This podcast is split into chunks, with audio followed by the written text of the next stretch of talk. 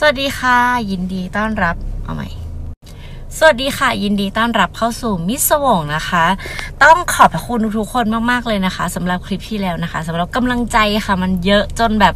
ตกใจนิดนึงนะคะ แล้วก็ขอบคุณจริงๆค่ะที่ชอบช่องมิสวงนะคะ แล้วก็ชอบที่เราเป็นเราเนาะแล้วก็อยากจะส่งต่อกำลังใจให้กับทุกๆ คนเหมือนกันที่กำลังที่จะเริ่มทำอะไรสักอย่างหนึ่งนะคะ เช่นแบบ อะไรก็แล้วแต่ที่เราไม่เคยทำนะคะ ก็ ทำเลยนะเพราะว่าเราก็ไม่มีวันรู้หรอกว่าสิ่งที่เราทำอะ มันจะแบบเวิร์กไหมเราจะชอบจริงไหมแล้วก็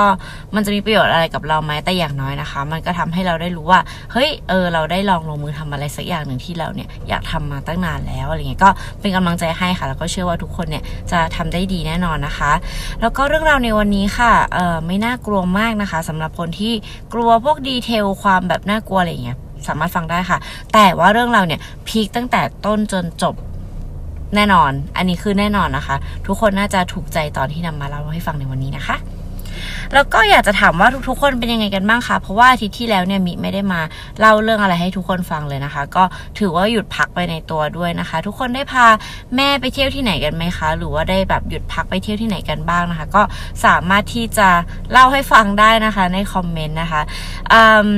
คิดถึงใครอยากจะมาทักทายพูดคุยให้มากกว่าเดิมอะไรเงี้ยเอาแล้วก็อยากบอกว่ามิสวงมีติ๊กตอกด้วยนะคะ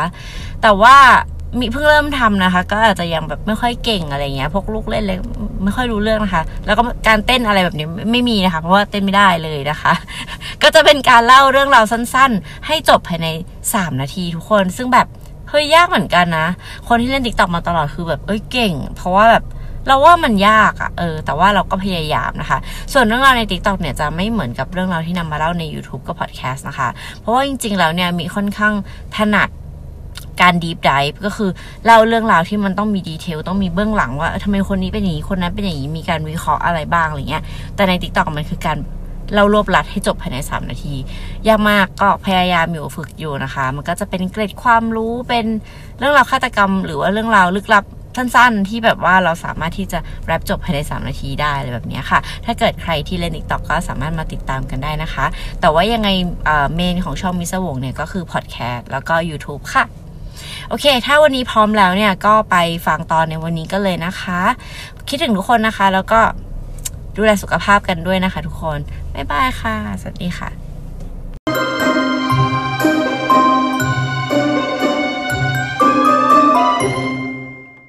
สวัสดีค่ะ ยินดีต้อนรับเข้าสู่มิสวงนะคะ เมื่อกี้ก็เป็นการทักทายแล้วก็พูดคุยคร่าว ๆ แล้วเนาะเกี่ยวกับเรื่องราวที่เราจะเล่าในวันนี้นะคะอ่าเพื่อไม่ให้เป็นการเสียเวลานะคะ แต่ว่าต้องมีการเตือนอีกนิดนึงว่า เรื่องราวในวันนี้เนี่ยมันจะมีความสลับไทม์ไลน์ของบุคคลนิดหน่อยนะคะ อาจจะต้องใช้สมาธินิดนึงนิดนึง แต่คิดว่าเล่าแล้วน่าจะไม่งงนะคะ จะพยายามเล่าให้ไม่งงนะคะ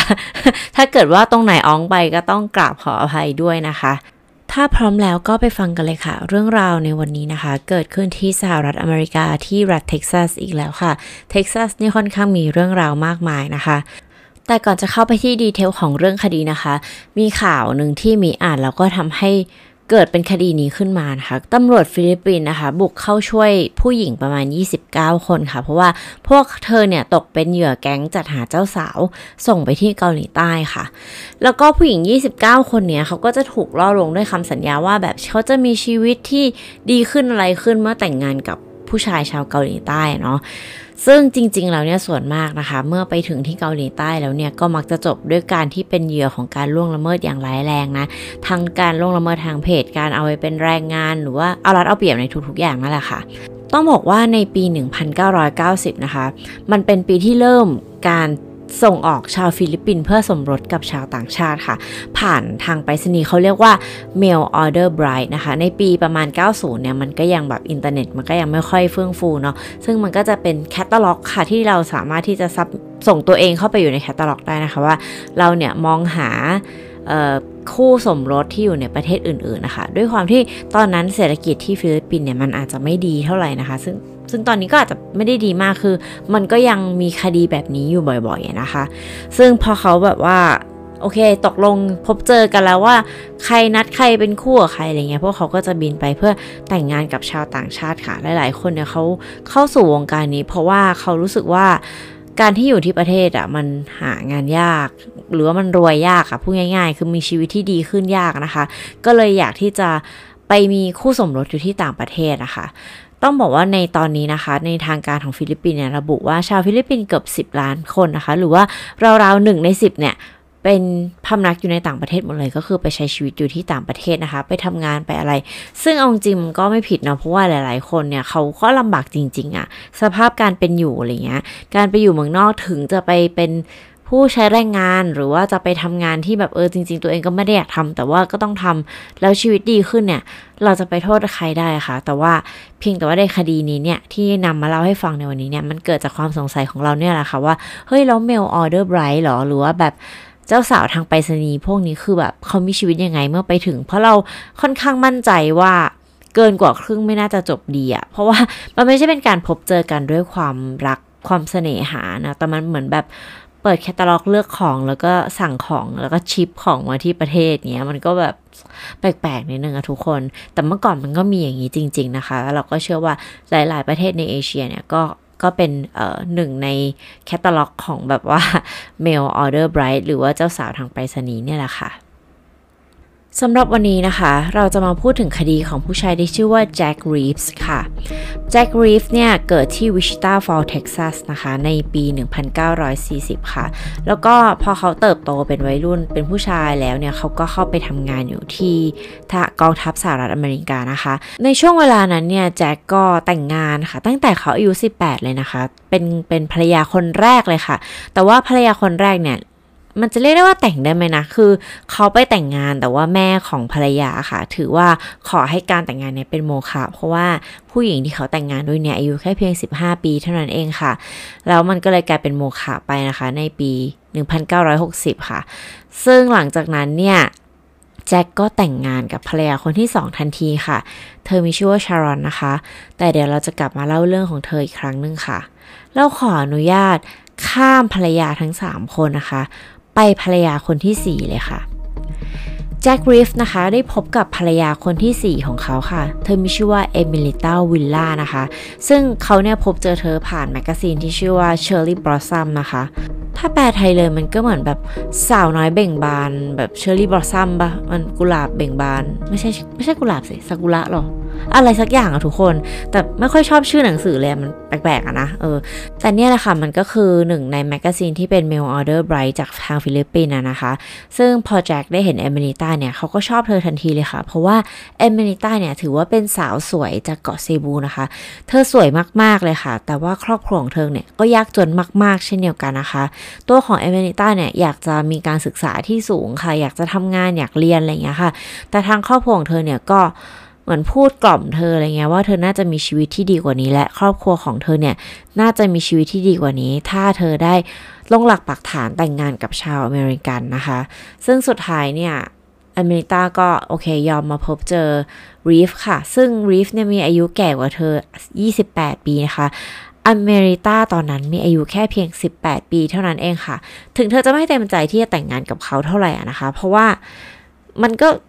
ทุกคนอายุสิบแปดอะเรามีความฝันมีความหวังมีอะไรในชีวิตอะเนาะแต่ว่าสุดท้ายเนี่ยมันก็มันก็มีรายรับรายจ่ายต่อเดือนที่เธอก็รู้สึกว่าเธอต้องรับผิดชอบให้กับครอบครัวนะคะ เธอก็เลยเดินทางไปที่อเมริกาค่ะ แล้วก็แต่งงานกับแจ็ครีฟค่ะ การแต่งงานก็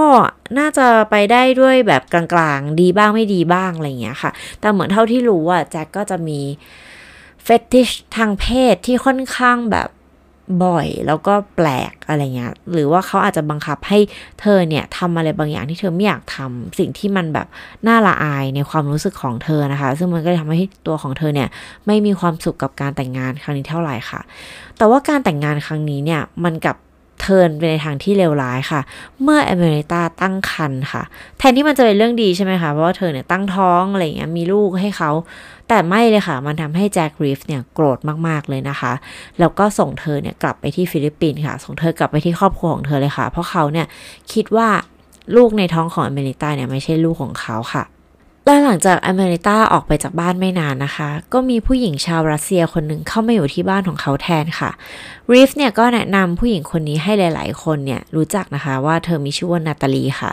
แล้วก็เขาพบเธอผ่านทางโฆษณาในหนังสือพิมพ์โฆษณาหาคู่แบบผู้หญิงรัสเซียที่กำลังมองหาสามีชาวอเมริกันอะไรแบบนี้ค่ะ แล้วก็พูดคุย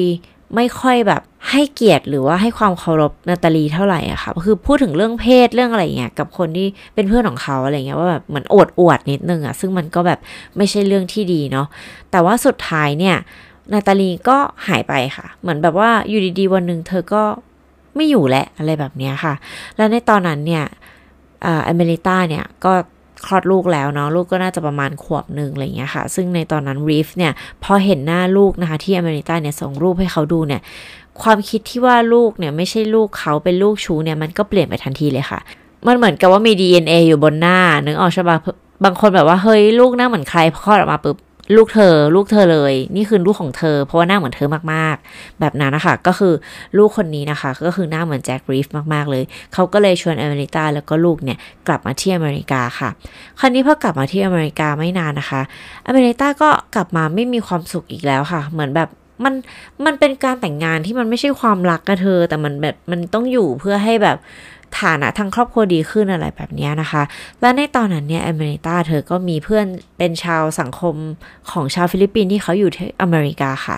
ก็มีเพื่อนแบบหลายคนเนาะมันก็ทำให้เธอเนี่ยมีความสุขมากขึ้นในการอยู่ที่อเมริกานะคะ แต่ว่าเธอก็พบเจอผู้หญิงคนหนึ่งค่ะ ชื่อว่าโมนาลิซานะคะ ซึ่งเป็นแบบว่าจริงๆ ก็ตอนแรกมันก็เริ่มต้นจากการเป็นเพื่อนกันแหละ แต่ว่าไปไปมาๆเนี่ยความสัมพันธ์มันก็ค่อนข้างพัฒนาไปในทางที่เป็นความรักระหว่างผู้หญิงกับผู้หญิงนะคะ ซึ่งเอมิลิต้าเนี่ยก็เลยรู้สึกว่าเธอเนี่ยอยากจะเลิกกับรีฟและเธอก็บอกกับเพื่อนทุกคนแหละว่า การแต่งงานของเธอเนี่ยมันไม่มีความสุขนะ แล้วก็แจ็ครีฟเนี่ยชอบให้เธอขอให้เธอทำอะไรแปลกๆนะคะ แล้วก็เธอเนี่ยอยากจะหย่ากับเขาอยากจะเลิกกับเขาแล้วอะไรอย่างเงี้ยค่ะ จนในวันที่ 14 ตุลาคมปี 1994 ค่ะเอมิลิต้ารีฟนะคะ ก็ได้รับแจ้งว่าเธอเนี่ยหายตัวไปค่ะ คือเจ้าหน้าที่เนี่ยได้รับแจ้งไม่ใช่จากตัวของรีฟด้วยนะคะ เป็นจากเพื่อนของอเมริตาค่ะว่า นัดมากินข้าวเราไม่มาหรือว่าติดต่อไม่ได้มันก็ค่อนข้างแปลกนะคะทำให้เพื่อนเนี่ยตัดสินใจที่จะไปแจ้งตำรวจค่ะ แต่ว่าพอตำรวจไปถามแจ็คเนี่ยแจ็คก็เหมือนแบบ โอ้ยอเมริกาเนี่ยชอบหายตัวไปเดี๋ยวเธอก็กลับมาอะไรแบบนี้ค่ะ ซึ่งตอนแรกเลยตำรวจก็ไม่ได้เทคเคสนี้ซีเรียสมากนะคะ เพราะว่าจริงๆมันก็อาจจะคล้ายๆแบบ ผัวเมียมีปัญหาแล้วก็เออขอแบบออกไปอยู่ข้างนอกสักพักหนึ่งเดี๋ยวแบบดีขึ้นเดี๋ยวกลับมาหรือเปล่าอะไรแบบนี้ค่ะ แต่ว่าสถานการณ์มันเปลี่ยนไปนะคะ เมื่อตำรวจเนี่ยได้พบรถของเอมิลิต้าค่ะ แล้วก็ในรถเนี่ยก็มีของของเธอครบเลยนะคะ จอดอยู่ในที่ลานจอดรถแห่งหนึ่ง ซึ่งถ้าคนเราเนี่ยอยากจะหนีไปที่ไหนสักที่หนึ่งเนี่ยแน่นอนสิ่งที่ต้องเอาไปแน่ๆก็คือรถแล้วก็ข้าวของเครื่องใช้ส่วนตัวค่ะ คุณนักสืบนะคะชื่อว่าบัดดี้อีแวนส์ค่ะ คือเขาค่อนข้างสนใจคดีนี้เป็นพิเศษค่ะ มีความแบบตังหิดตังหิดอะไรบางอย่างนะคะ เพราะว่าไม่ว่าเขาจะคุยกับใครก็แล้วแต่เนี่ย ในเรื่องของอเมริกาแล้วก็แจ็ครีฟเนี่ย ทุกคนก็จะพูดเป็นในเสียงเดียวกันนะคะว่าแบบ คนที่น่าสงสัยที่สุดอะก็คือแจ็คนั่นแหละ เพราะว่าหลังจากที่เธอตั้งใจที่จะเลิกกับเขาเนี่ย เธอก็หายไปเลยค่ะ ซึ่งคุณนักสืบเนี่ยก็บอกว่านั่นเป็นตอนที่พวกเขาเนี่ยเริ่มสืบ เรื่องราวของรีฟในเชิงลึกอะค่ะว่าเขาเป็นใครมาจากไหนแล้วก็ทำอะไรมาบ้างนะคะ แล้วก็หนึ่งในพยานที่สำคัญมากๆนะคะ ก็คือแจ็ครีฟเนี่ยเคยแต่งงานกับภรรยามาสองคนที่ผ่านมาเนาะก็คือ 1 2 3 1 ไม่นับ เพราะว่าไม่ได้แบบไม่ได้เป็นงานแต่งงานที่แบบ complete นะคะ ก็โมฆะไปก่อน แต่ 2 เนี่ย ภรรยาคนที่2เนี่ยแต่งงานกันมานานมากค่ะ เดี๋ยวเราจะพูดถึงเธอกันนะคะ ส่วนภรรยาคนที่3เนี่ยก็แต่งงานกันประมาณ 4-5 ปีเหมือนกันค่ะ คราวนี้ลูกชายที่เกิดกับภรรยาคนที่2อะค่ะก็เข้าให้การกับตำรวจนะคะว่าเมื่อวันที่ 13 ตุลาคมเนี่ยเขารู้ว่าพ่อของเขาเนี่ยไปตั้งแคมป์อยู่ที่ทะเลสาบวิทนีนะคะ ซึ่งมันเป็นวันที่หลังจากอเมริกาหายตัวไปเนี่ยแค่หนึ่งวันเท่านั้นเองค่ะ มันก็เลยยิ่งทำให้ตำรวจเนี่ยสงสัยใช่ไหมคะ และพอตำรวจตรวจสอบเบื้องหลังของแจ็ครีฟนะคะ พวกเขาตกใจมากเลยค่ะ เพราะว่าสิ่งที่พวกเขาพบเจอก็คือแจ็ครีฟเนี่ยมีภรรยาทั้งหมด 4 คนนะคะ คนแรกไม่นับ คนที่ 2 เสียชีวิต คนที่ 3 เสียชีวิต คนที่ 4 ซึ่งเป็นเอเมเริกาหายตัวไปค่ะ ประมาณเดือนที่ 5 นะคะ หลังจากที่เอเมริตาหายตัวไปเนี่ยตำรวจถึงได้ค้นบ้านรีฟนะคะ แต่ว่าก็ไม่ได้เจออะไรมากค่ะ แต่ว่านายตำรวจนะคะ ฉลาดมากๆเลยค่ะ คือคุณนักสืบคนเนี้ยเขา เขาก็ทำเป็นหาเรื่องคุยอะไรเงี้ยกับแจ็ครีฟไปนะคะ ซึ่งแจ็คเนี่ยก็ดูเฉยๆกับแบบทุกๆอย่างมากเลยมือนก็พูดคุยไม่ได้มีความแบบรู้สึกว่า เอออยากตามหาอเมริกาหรืออะไรเลยนะคะ และอยู่ดีๆเนี่ยคุณนักสืบคนนี้เขาก็พูดประมาณว่า เออเนี่ยคุณรู้เรื่องเทคโนโลยีของ DNA บ้างไหมเนี่ยเวลาคนเราตายนะ พอตายปุ๊บนะ เซลล์ในร่างกายของเราเนี่ยมันจะล่วง ลงไปที่พรม ไม่ว่าคุณจะแบบว่าซักพรมหรือว่าเอาทำความสะอาดพรมหรืออะไรแค่ไหนเนี่ย DNA อะมันก็จะติดอยู่ที่พรมนะถ้ามีคนตายอยู่ที่พรมอ่าประมาณนี้ก็คือก็เล่าเหมือนแบบเล่าเรื่องวิทยาศาสตร์ให้แจ็คฟังนะคะ เสร็จแล้วอีกวันหนึ่งเนี่ยตำรวจเนี่ยก็ซุ่มดูอยู่ค่ะ ก็คือหลังจากที่สอบสวนแจ็คแล้วไม่ได้เรื่องราวอะไรเนี่ยก็ซุ่มดูอยู่นะคะ สิ่งที่แจ็คทำก็คือเขาขนพรมที่ที่ในบ้านนะคะ ออกมาทิ้ง ทุกคนตำรวจก็คือแบบ คนนี้ต้องต้องมีอะไรแน่ ๆ คนนี้ต้องทำอะไรผิดแน่ ๆนะคะทำให้เขาเนี่ยกลับไปที่การตายของภรรยาคนที่สองค่ะ ไปสืบดูว่ามันเกิดอะไรขึ้นค่ะย้อนกลับไปในปี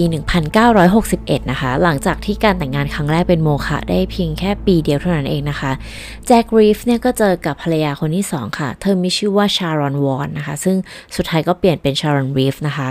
ในช่วงนั้นเนี่ยแจ็คก็เข้าร่วมกองทัพนะคะ ก็เป็นทหารใช่ไหมคะ แล้วเขาก็ได้ไปประจำการอยู่ที่อิตาลีค่ะ ซึ่งในตอนนั้นเนี่ยชารอนก็ไปกับเขาด้วยค่ะ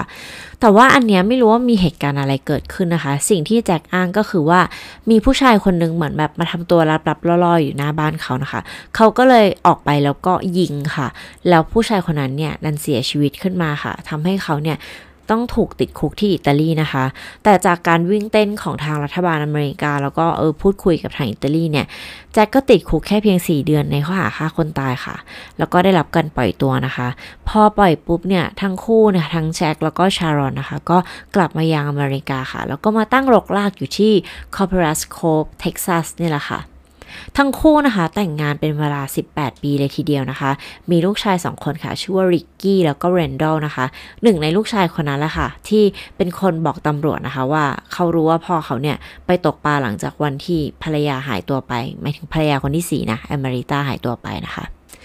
แต่ด้วยความที่แจ็คริฟเนี่ยเขาจะต้องไปแบบ ไปรบที่เกาหลีไปนี่ไปนู่นอยู่บ่อยๆนะคะ มันก็ทำให้ชารอนเนี่ยเขาเหงาค่ะ แต่ว่าเหมือนกับว่าการแต่งงานของชารอนแล้วก็แจ็คมันไม่ค่อยดีด้วยค่ะ เพราะว่าคนรอบๆตัวชารอนเนี่ยก็บอกว่าทุกครั้งที่แจ็คกลับมาอยู่ที่บ้านเนี่ยชารอนจะแบบเหมือนอีกคนเลยเหมือนแบบซึมเศร้า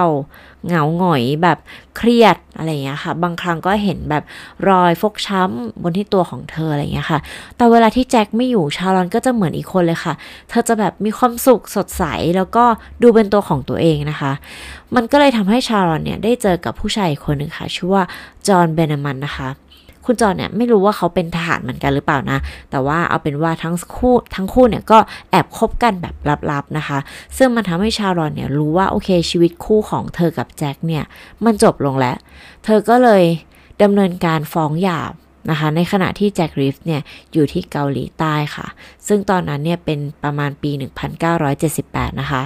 เมื่อแจ็คได้รับเอกสารว่าเออภรรยาต้องการที่จะหย่านะคะ เขาก็รีบกลับมาที่อเมริกาทันทีเลยค่ะ แล้วก็มีปากเสียงการพูดคุยกันนะคะ แต่ว่าแค่หนึ่งสัปดาห์เท่านั้นเองนะคะ หลังจากที่แจ็คกลับมาแล้วก็มีการแบบต้องการหย่าร้างอะไรเงี้ยภรรยาต้องการหย่าร้างด้วยนะคะ อยู่ดีๆชารอนเนี่ยก็เสียชีวิตด้วยกระสุนปืนยิงเข้าที่หน้าอกของเธอค่ะ ตำรวจเนี่ยเข้ามาตรวจแล้วก็เจอจดหมายที่ชารอนทิ้งเอาไว้นะคะ ว่าแบบ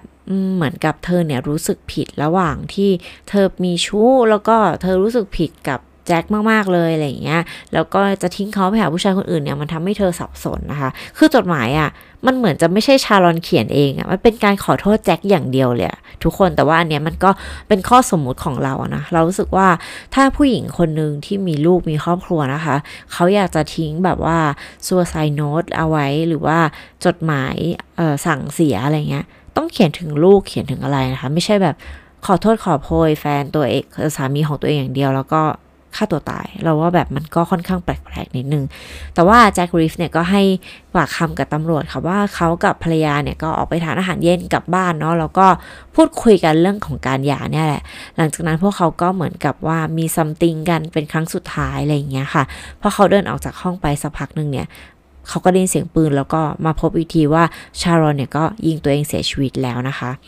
มันมีภาพถ่ายจากที่จุดเกิดเหตุแค่เพียงแค่ภาพ แบบมุมแค่มุมสองมุมเท่านั้นเองค่ะ แล้วทางตำรวจในตอนนั้นเนี่ย มันก็ปีแบบ 1970นะนะทุกคนมันก็อาจจะการสอบสวนสืบสวนมันก็ยังไม่ค่อยดีมากอะไรเงี้ย ก็ลงความเห็นว่าชารอนเนี่ย เธอได้ปลิดชีวิตตัวเองค่ะ และหลังจากที่ชารอนเสียชีวิตนะคะริฟก็ได้ประจำการที่เกาหลีอีกครั้งหนึ่งนะคะ แล้วเขาก็ได้พบกับภรรยาคนที่สามค่ะ ภรรยาคนที่สามนะคะ ชื่อว่าเมียงฮุยชองนะคะ ถ้าเกิดว่าออกเสียงผิดต้องขอโทษด้วยนะคะเอ่อทั้งคู่เนี่ยก็พบกันคบกันแล้วก็มาอยู่ที่อเมริกาค่ะ แต่ว่ามันเป็นเรื่องที่น่าเศร้ามากนะคะ ในปี 1986 ค่ะ หลังจากที่อยู่กับรีฟได้แค่เพียงประมาณ 4 ปี 5 ปีนะคะ เธอก็เสียชีวิตค่ะ เธอจมน้ำที่ทะเลสาบวิทนีย์ค่ะ ทะเลสาบวิทนีย์อีกแล้วค่ะ ทะเลสาบที่แจ็ครีฟเนี่ยเขาชอบไปแบบว่าล่าสัตว์ตกปลาอะไรแบบนี้นะคะ ตั้งแคมป์เหตุการณ์มันคือว่าเมียงเนี่ยนอนอยู่บนแพค่ะ แพแบบแพเป่ายางอย่างนั้นนะคะ แล้วแพมันอาจจะรั่วหรืออะไรก็แล้วแต่นะคะทำให้เธอเนี่ยตกลงไปในน้ำแล้วเธอก็จมน้ำค่ะ ซึ่งรีฟเนี่ยไม่เห็นนะคะ เพราะว่าเขามัวแต่จัด จัดการเรื่องของเหยื่ออยู่อะแบบเบ็ดตกปลาอะไรแบบนี้ค่ะ แต่ว่าครอบครัวของเมียงเนี่ยไม่เชื่อเลยนะคะ เพราะว่าทางครอบครัวเนี่ยรู้ว่าหนึ่งเมียงไม่สามารถว่ายน้ำได้ค่ะ คือเธอว่ายน้ำไม่เป็นนะคะ แล้วเธอก็ไม่ชอบกิจกรรมอะไรที่เกี่ยวกับน้ำเลยอย่างรุนแรงนะคะ เพราะว่าเธอว่ายน้ำไม่เป็นแล้วเธอค่อนข้างกลัวน้ำค่ะแล้วตอนที่พบศพเนี่ยคือทางครอบครัวของเธอเนี่ยเห็นรอยฟกช้ำบนใบหน้าของน้องสาวด้วยค่ะ ก่อนที่พวกเขาเนี่ยจะตอนที่ชนะสูตรอะเนาะ เลยอยากจะให้ขอให้มีการชนะสูตรพลิกศพขึ้นมาอีกครั้งหนึ่งอะค่ะว่าเฮ้ยเธอเสียชีวิตแบบยังไงมันมีรอยแผลอื่นอีกไหมอะไรเงี้ยค่ะ แต่ว่าแจ็ครีฟนะคะก็ให้เผาศพเมียงทันทีค่ะมันก็เลยไม่มีแบบหลักฐานเพิ่มเติมนะคะว่ามันเกิดอะไรขึ้นแต่ว่าทางครอบครัวของเมียงเนี่ย มั่นใจแน่ๆค่ะว่า มันจะต้องไม่ใช่แบบอุบัติเหตุแน่นอน มันต้องเป็นการแบบแจ็คต้องทำอะไรสักอย่างหนึ่งกับเมียงนะคะ เพราะว่าจริงๆแล้วเนี่ย เมียงได้แอบเขียนจดหมายค่ะ กลับไปหาญาติที่เกาหลีนะคะว่าเธอเนี่ยต้องการจะหย่ากับแจ็คค่ะ เพราะว่าแจ็คเนี่ยมีพฤติกรรมที่ค่อนข้าง abuse นะคะ หรือว่ามีพฤติกรรมที่ทำร้ายร่างกายและจิตใจของเธออย่างเป็นประจำเลยค่ะ นั่นแหละค่ะ หลังจากที่จดหมายนั้นไปถึงญาติไม่นานเนี่ยเมียงก็เสียชีวิตแบบลึกลับนะคะ โดยการจมน้ำค่ะ และหลังจากเมียงเสียชีวิตไปอะค่ะ ภรรยาคนที่ 4 เนี่ย ก็คือเอมิลิต้าวิลล่านั่นเองค่ะ ผู้หญิงชาวฟิลิปปินส์นะคะ ที่เขาพบผ่านแคตตาล็อกหรือว่า Mail Order Bride คนนี้ค่ะ ที่หายตัวไปค่ะ กลับไปที่ภรรยาคนที่สองค่ะ ชารอนค่ะ เธอเป็นคนที่สำคัญมากๆเลยค่ะ เพราะว่าการเสียชีวิตอันมีเงื่อนงำของเธอนะคะ ที่ตำรวจเนี่ยเขาเขาบอกว่าเออเธอน่าจะปลิดชีพตัวเองเนี่ยทำให้ ตำรวจสืบสวนในคดีของอเมริตาค่ะ รู้สึกสงสัยค่ะ ในที่สุดเนี่ย ก็ไปขออนุญาตพ่อของชารอนค่ะว่า ขออนุญาตขุดโรงศพของเธอขึ้นมาอีกครั้งได้ไหมเผื่อว่าโรงศพสมัยก่อนเนี่ย มันจะมีการแบบเขาใช้ไม้ดีหรืออะไรแบบนี้เนาะมันทำให้มันเก็บศพได้ดีมาก ๆ ดีมากกว่าสมัยนี้แล้วเขาก็หวังว่าการเก็บศพของเธอเนี่ยจะรักษาไว้ได้อย่างดีทำให้พวกเขาเนี่ยสามารถที่จะตรวจสอบแล้วก็พบอะไรหลาย ๆ อย่างได้ว่า มันเป็นการเสียชีวิตโดยที่เธอเนี่ยฆ่าตัวตายจริงไหมนะคะ ซึ่งสุดท้ายเนี่ยพ่อของชารอนเนี่ยเขาก็ดีใจมากๆเลยนะที่ตำรวจติดต่อไป เพราะเขาก็คิดมาตลอดนะว่าลูกสาวของเขาเนี่ยไม่มีทางที่จะฆ่าตัวตายนะคะ ต้องบอกว่าถ้าที่รีฟอธิบายอะค่ะว่าชารอนเนี่ยฆ่าตัวตายยังไงอะคือมันแปลกมากมันคือปืนลูกซองค่ะ ทุกคนมันยาวใช่ไหมคะ แล้วรีฟก็บอกว่าชารอนเนี่ยนั่งนะคะ แล้วเธอเนี่ยเอา กับปลายกระบอกปืนอจ่อที่อกใช่ไหมคะ แล้วเธอก็ใช้เท้าเนี่ยเหนี่ยวไกค่ะ แต่พอตำรวจเนี่ยพยายามที่จะจำลองเหตุการณ์แหละ โดยหาผู้หญิงที่สูงเท่ากันอะไรเท่ากันอะไรอย่างเงี้ยค่ะ พบว่ามันเป็นไปได้ยากมากค่ะที่จะทำนะคะ เพราะชาลอนเนี่ยเธอค่อนข้างตัวเล็กค่ะ ก็คือไม่ได้สูงมาก เพราะฉะนั้นเธอต้องยืดขาในท่าทางที่แปลกมากในการที่จะเหนี่ยวไกตัวเองให้ได้ค่ะ แล้วพอแบบชนะสูตรดูอะค่ะ คือเธอได้รับ กระสุนเนี่ยมันยิงเข้าทางตรงของอกค่ะ แบบเฉียงขึ้นบนเล็กน้อยนะคะ ซึ่งแปลว่าชาลอนจะต้องเอาปลายกระปลายปลายกระบอกปืนนะทุกคนเฉียงขึ้นนิดนึง ซึ่งแปลว่าอะไรแปลว่า ท้ายที่เธอจะเหนียวไกลอะ่ะมันจะต้องอยู่สูง คือคือท่ามันไม่ได้เลย เอาเป็นว่ามันผิดไปหมด จากสิ่งที่รีฟเล่า ถ้าเพียงตำรวจตรงนั้นนะคะตำรวจตอนที่ตรวจเรื่องคดีของชาลอนเนี่ย เฉลียวใจสักนิดนึงอะ่ะ ยังไงมันก็ไม่มีทางที่จะเป็นคดีฆ่าตัวตายค่ะ ยังไม่ใช่แค่พอแค่นั้นนะคะ เขาส่งรูปที่ถ่ายค่ะ ซึ่งน้อยมากรูปคือถ่ายแค่แบบศพเธอบนเตียงแล้วก็แบบรอยเลือดที่แบบส p ป a s h นะคะ ส่งไปให้เอ่อผู้วิเคราะห์เลือดอะค่ะ เหมือน blood forensics เหมือนเรื่อง Dexter ค่ะ ที่คอยดูว่าถ้าเลือดกระเด็นแบบนี้จะเกิดจากการฆ่าแบบไหน จะเกิดจากการยิงจากทางไหนอะไรเงี้ยค่ะ ทุกคนก็บอกว่ามัน มันผิดนะคะ เพราะว่ารอยเลือดของเธอเนี่ยเป็นรูปตัว L ค่ะ แปลว่าเธอเนี่ยจะต้องยืนอยู่ระหว่างที่ตอนที่ถูกยิงค่ะ ก็คือง่ายๆนะ มันเหมือนกับคนเปิดประตูเข้ามาแล้วเธอยืนอยู่ แล้วคนนั้นเนี่ยจ่อปืนไปที่อกเธอแล้วก็เหนี่ยวไกค่ะ มันถึงทำให้เกิดรอยเลือดแบบที่เป็นค่ะ ไม่ใช่รอยเลือดของการฆ่าตัวตายได้แน่ค่ะซึ่งในการพิสูจน์ครั้งนี้แหละค่ะทำให้พบว่าเธอเนี่ยถูกฆาตกรรมนะคะ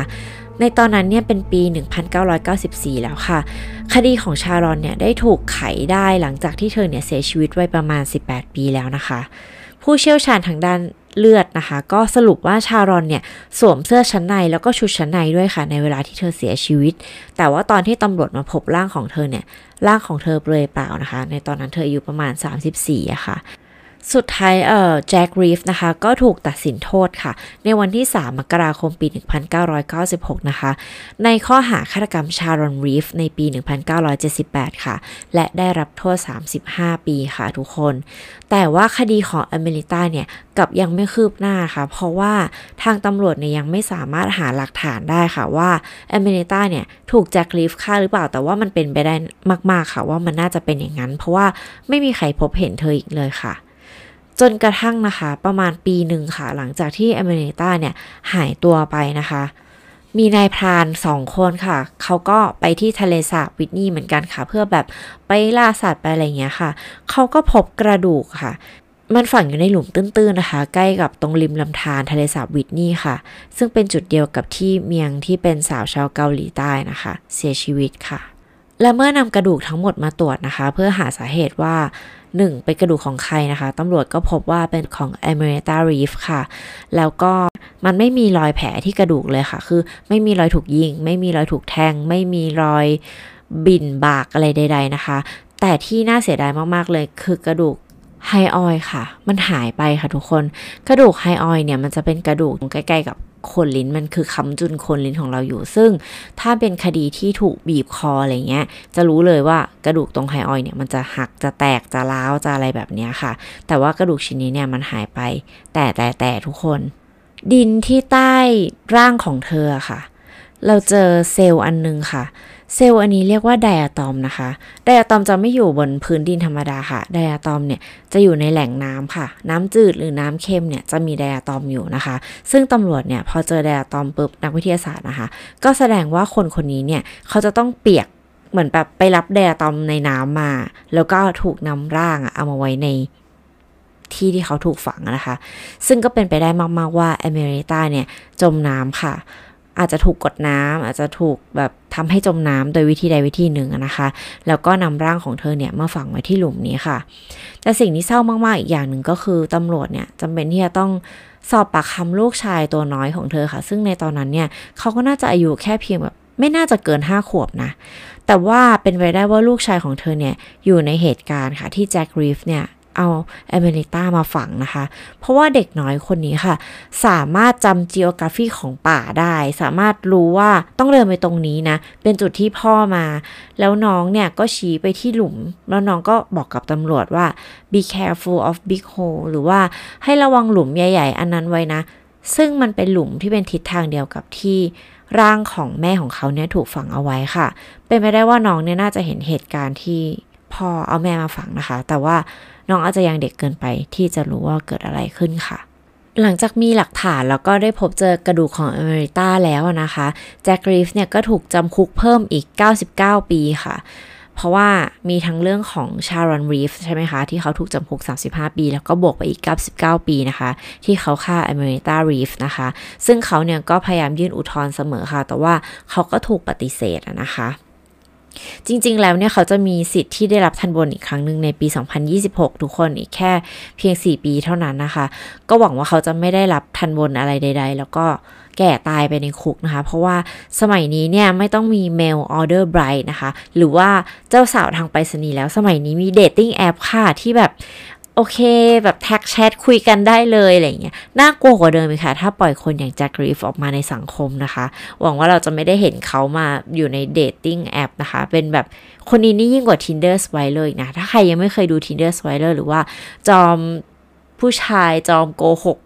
ใน Netflix นะคะ ก็ไปหาดูได้เป็นด็อกิเมนทารีที่ดูแล้วก็รู้สึกปวดใจแล้วก็สงสารผู้หญิงที่ถูกหลอกมาก ๆ เลยค่ะ แต่ว่าในเรื่องราวในวันนี้เนี่ย ผู้หญิงทุกคนที่เกี่ยวข้องในชีวิตของแจ็ครีฟเนี่ย น่าสงสารมาก ๆ เลยค่ะ เพราะว่าไม่มีใครเลยที่ได้กลับออกไปใช้ชีวิตปกติแบบไม่เสียชีวิตอะเธอ ยกเว้นยกเว้นภรรยาคนแรกอ๋อค่ะ แล้วก็มีเรื่องที่จะเล่าอีกนิดนึงนะคะ นาตาลีค่ะ ทุกคนจำนาตาลีได้ไหมคะ ผู้หญิงรัสเซียที่มาอยู่สั้นๆ ในช่วงที่แจ็คเนี่ยส่งอเมริกากับฟิลิปปินส์นะคะตำรวจเนี่ยพยายามตามหานะคะว่านาตาลีเนี่ยอยู่ที่ไหนค่ะ แต่ว่าหาไม่เจอค่ะ ไม่มีใครทราบเลยว่านาตาลีคนนี้เนี่ยหายไปที่ไหนนะคะ คุณนักสืบบัดดี้อีแวนแล้วก็ทอมเลอนัวนะคะ ที่เป็นคนสืบคดีนี้เนี่ยก็ยังพยายามสืบเรื่องนี้อยู่ค่ะ ตำรวจก็บอกว่าจริงๆ แล้วคนเดียวที่จะรู้ว่านาตาลีเนี่ยอยู่ที่ไหนก็คือแจ็ครีฟนะคะ แต่ว่าเขาเองก็บอกว่ารีฟเนี่ยก็คงไม่อยากจะบอกพวกเขาแล้วค่ะ พวกเขาก็คิดว่านาตาลีเนี่ยก็น่าจะเป็นอีกหนึ่งในเหยื่อของแจ็คเหมือนกันค่ะก็ side note อีกนิดนึงนะคะ ในระหว่างที่ตัวของเอเมริต้าเนี่ยหายตัวไปยังไม่มีใครพบศพหรือว่ากระดูกของเธอนะ แจ็คเนี่ยก็ได้สั่งเจ้าสาวคนใหม่มาจากฟิลิปปินส์อีกแล้วค่ะทุกคน แต่ว่าโชคดีมากนะคะ ที่เจ้าสาวคนนั้นเนี่ยไม่ได้เดินทางมาอเมริกานะคะ เพราะว่าแจ็คเนี่ยถูกจับก่อนนะมีเรื่องคดีก่อน ไม่งั้นเนี่ยเธอก็อาจจะกลายเป็นเหยื่อคนที่ 5 เมื่อวันที่เธอเนี่ยต้องการที่จะเลิกกับแจ็ครีฟนะคะ คือเท่าที่เราแบบศึกษาเรื่องราวของเขาอะเขาดูเป็นผู้ชายที่ไม่สามารถที่จะอยู่คนเดียวได้เลย มันจะต้องมีผู้หญิงอยู่ข้างๆกายเขาตลอดอะแต่มันไม่ใช่ข้างๆกายแอสแบบ คู่ชีวิต คนรักหรือว่า companionship อะคนที่เราจะแบบพึ่งพากันได้ มีความสัมพันธ์ที่แก่ตายไปด้วยกันอย่างมีความสุข แต่มันเหมือนกับเป็นต้องมีผู้หญิงมาคอยรองรับ ความเป็นผู้ชายอะ่ะ อันนี้พูดได้ไหมว่า เราว่าในคดีนี้เนี่ยเขามีความเป็น toxic masculine อะชายเป็นใหญ่ แล้วก็ผู้หญิงก็มักจะเป็นเหยื่อ คือตั้งแต่วิธีการที่เขาหาภรรยาแล้วอะค่ะ หมายถึงว่าแบบเออเราก็หาคนที่ดูหน้าตาถูกใจ แล้วก็ใช้เงินซื้อมาอยู่ด้วยกันอะไรเงี้ย แต่คือจะโทษแจ็ครีฟอย่างเดียวเลยมันก็ไม่ถูกนะ เพราะว่าทางโครงสร้างของสังคมที่ที่ที่ทำให้ผู้หญิงจำเป็นที่จะต้องเอาตัวเองมาเป็นเหมือนสินค้าเพื่อแบบเพื่อมีชีวิตที่ดีขึ้นอะมันก็เศร้าไง แต่ว่าแต่ว่ายิ่งมาเจอแบบผู้ชายที่มีความเป็นแบบชายเป็นใหญ่แล้วก็ปกครองแบบ เธอต้องฟังฉัน เธอต้องอยู่ใต้อำนาจฉัน เธอจะต้องนี่จะต้องนั่น เพราะฉันให้เงินเธอนะ ฉันเลี้ยงดูเธอนะอะไรอย่างเงี้ย มันก็ยิ่งแบบ มันก็ยิ่งไปกันใหญ่ทุกคน แต่ว่าในในในคดีนี้เนี่ย มันเกินคำว่า toxic masculine นะคะ มันกลายเป็นมันคือ serial killer แหละ อันเนี้ยฆาตกรต่อเนื่อง ใครทิ้งฉันฆ่า ใครพูดคำว่า divorce ใครพูดคำว่าหย่า ใครพูดคำว่าเลิกตาย อันเนี้ยคือแบบค่อนข้างโหดค่ะ ก็เรื่องราวก็จบประมาณนี้นะคะ ยังดีนะคะที่คดีของชารอนเนี่ยได้ถูกปิดใหม่อีกครั้งหนึ่งนะคะ เพราะเธอมีลูกสองคนจำได้ไหมคะ ลูกชายเนี่ย อย่างน้อยเนี่ยพวกเขาก็ได้รู้ว่าแม่เนี่ยไม่ได้ทิ้งเขาไปแบบว่า ฆ่าตัวตายแล้วก็ทิ้งลูกเอาไว้นะ แต่ว่าอาจะเป็นพ่อเนี่ยแหละที่เป็นคนฆ่าแม่นะ เพราะฉะนั้นหลาย ๆ อย่างในความคิดของลูกเนี่ยน่าจะเปลี่ยนไป เพราะเราคิดว่าเด็ก ๆ น่าจะเศร้ามาก ถ้ารู้สึกว่าเฮ้ยแม่ไม่อยากอยู่กับเราจนถึงขั้นแบบฆ่าตัวตายเลยเหรออะไรแบบนี้นะคะ แล้วก็อย่างน้อยเอเมริต้าเนี่ยก็ยังได้รับความยุติธรรมนะคะ แต่ที่เศร้ามาก ๆ ก็คือ ภรรยาคนที่สามนะคะ ที่เธอเสียชีวิตแบบจมน้ำอันนี้คือ โอเคหลับหูหลับตาเราก็พูดได้แล้วว่ามันอาจจะเป็นอุบัติเหตุนะคะแต่แต่ว่าจากการฟังเรื่องราวทั้งหมดของแจ็ครีฟแล้วเนี่ย เรามั่นใจว่าน่าจะเป็นการฆาตกรรมแน่นอนค่ะ เพียงแต่ว่ามันไม่มีหลักฐานมากพอนะคะ แล้วก็ศพของเธอเนี่ยก็ถูกเผาไปแล้วนะคะ มันก็เลยแบบ ยิ่งไม่สามารถที่จะตรวจสอบได้ว่า มันมีรอยอะไรอื่น ๆ ที่ตัวของเธออีกไหมอะไรแบบนี้ค่ะ ก็ขอแสดงความเสียใจกับทุกๆคนที่เสียชีวิต แล้วก็ขอแสดงความเสียใจกับทุกๆคนที่ได้รับผลเกี่ยวข้องด้วยนะคะ ทั้งลูกๆของแบบเหยื่อเนาะแล้วก็ครอบครัวค่ะก็หวังว่าทุกๆ คนจะรู้สึกว่าคดีนี้เนี่ยเป็นประโยชน์นะคะ แล้วก็ทำให้เราเนี่ยได้ฉุกคิดหลายๆอย่างนะ ถ้าเราสามารถที่จะเป็นคนที่เลือก คนที่จะมาเป็นคู่ชีวิตได้ไม่ไม่ไม่ต้องมีชีวิตแบบไปเป็นเจ้าสาวทางไปรษณีย์ค่ะ เราก็พยายามเลือกความรักที่ดีเนาะ พยายามเลือกความรักที่ไม่ท็อกซิก แล้วก็อยู่กับคนที่เขาเคารพเราในความเป็นเรานะคะ เพราะว่าความรักที่ดีก็คือความรักที่ไม่ทำให้เราต้องเปลี่ยนแปลงตัวเองจนไม่เป็นตัวของตัวเองหรือว่าแบบต้องอดทนกับความ toxic ที่แบบ ทำร้ายร่างกายทั้งร่างกายหรือว่าวาจาอะไรแบบนี้ก็ไม่ควรนะคะ ถ้าเราเลือกได้เนี่ยเราก็เลือกความรักที่ดีค่ะทุกคน แต่ว่าถ้าเราเลือกไม่ได้เราก็อยู่คนเดียวอย่างมีความสุขนะคะ เลี้ยงแมวอยู่กับเพื่อนกินชาบูอะไรแบบนี้ดีกว่าก็รักตัวเองดีกว่าเนาะดีกว่าเจอคนอย่างแจ็ครีฟนะคะถ้าทุกๆ คนที่เพิ่งเข้ามาฟังใหม่ชอบเรื่องราวประมาณนี้ก็อย่าลืมกด subscribe กด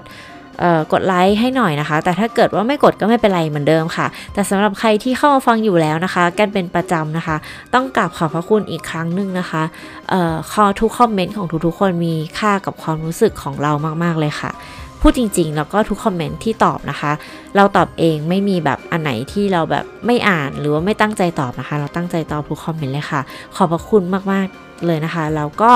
ขอให้ทุกคนดูแลสุขภาพนะคะ ทั้งร่างกายและจิตใจนะ แล้วกลับมาเจอกันไปในตอนหน้า อย่าลืมว่าตอนนี้มิสวงมีติ๊กตอกแล้วทุกคน แต่ว่าติ๊กตอกเนี่ยจะเป็นอะไรที่สั้นๆนะคะ ก็จะมีทั้งเรื่องราวที่ไม่ได้น่ากลัวมากก็มีนะเป็นแบบพวกความรู้หรือว่าเรื่องราวที่แบบเราว่าเออน่าสนใจนะอะไรอย่างเงี้ยค่ะ ก็นำมาเล่าให้จบภายใน 3 นาทียากมากทุกคน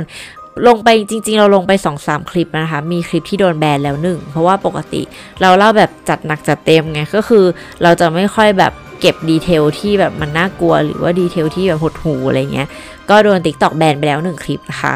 ไม่เคยเล่นเล่นไม่ค่อยเป็นนะ ก็เข้ามา Follow เป็นกำลังใจกันได้นะคะสำหรับใครที่เล่น TikTok นะคะ แต่ถ้าไม่ไม่ได้เล่นก็เจอกันใน YouTube Podcast เหมือนเดิมค่ะทุกคน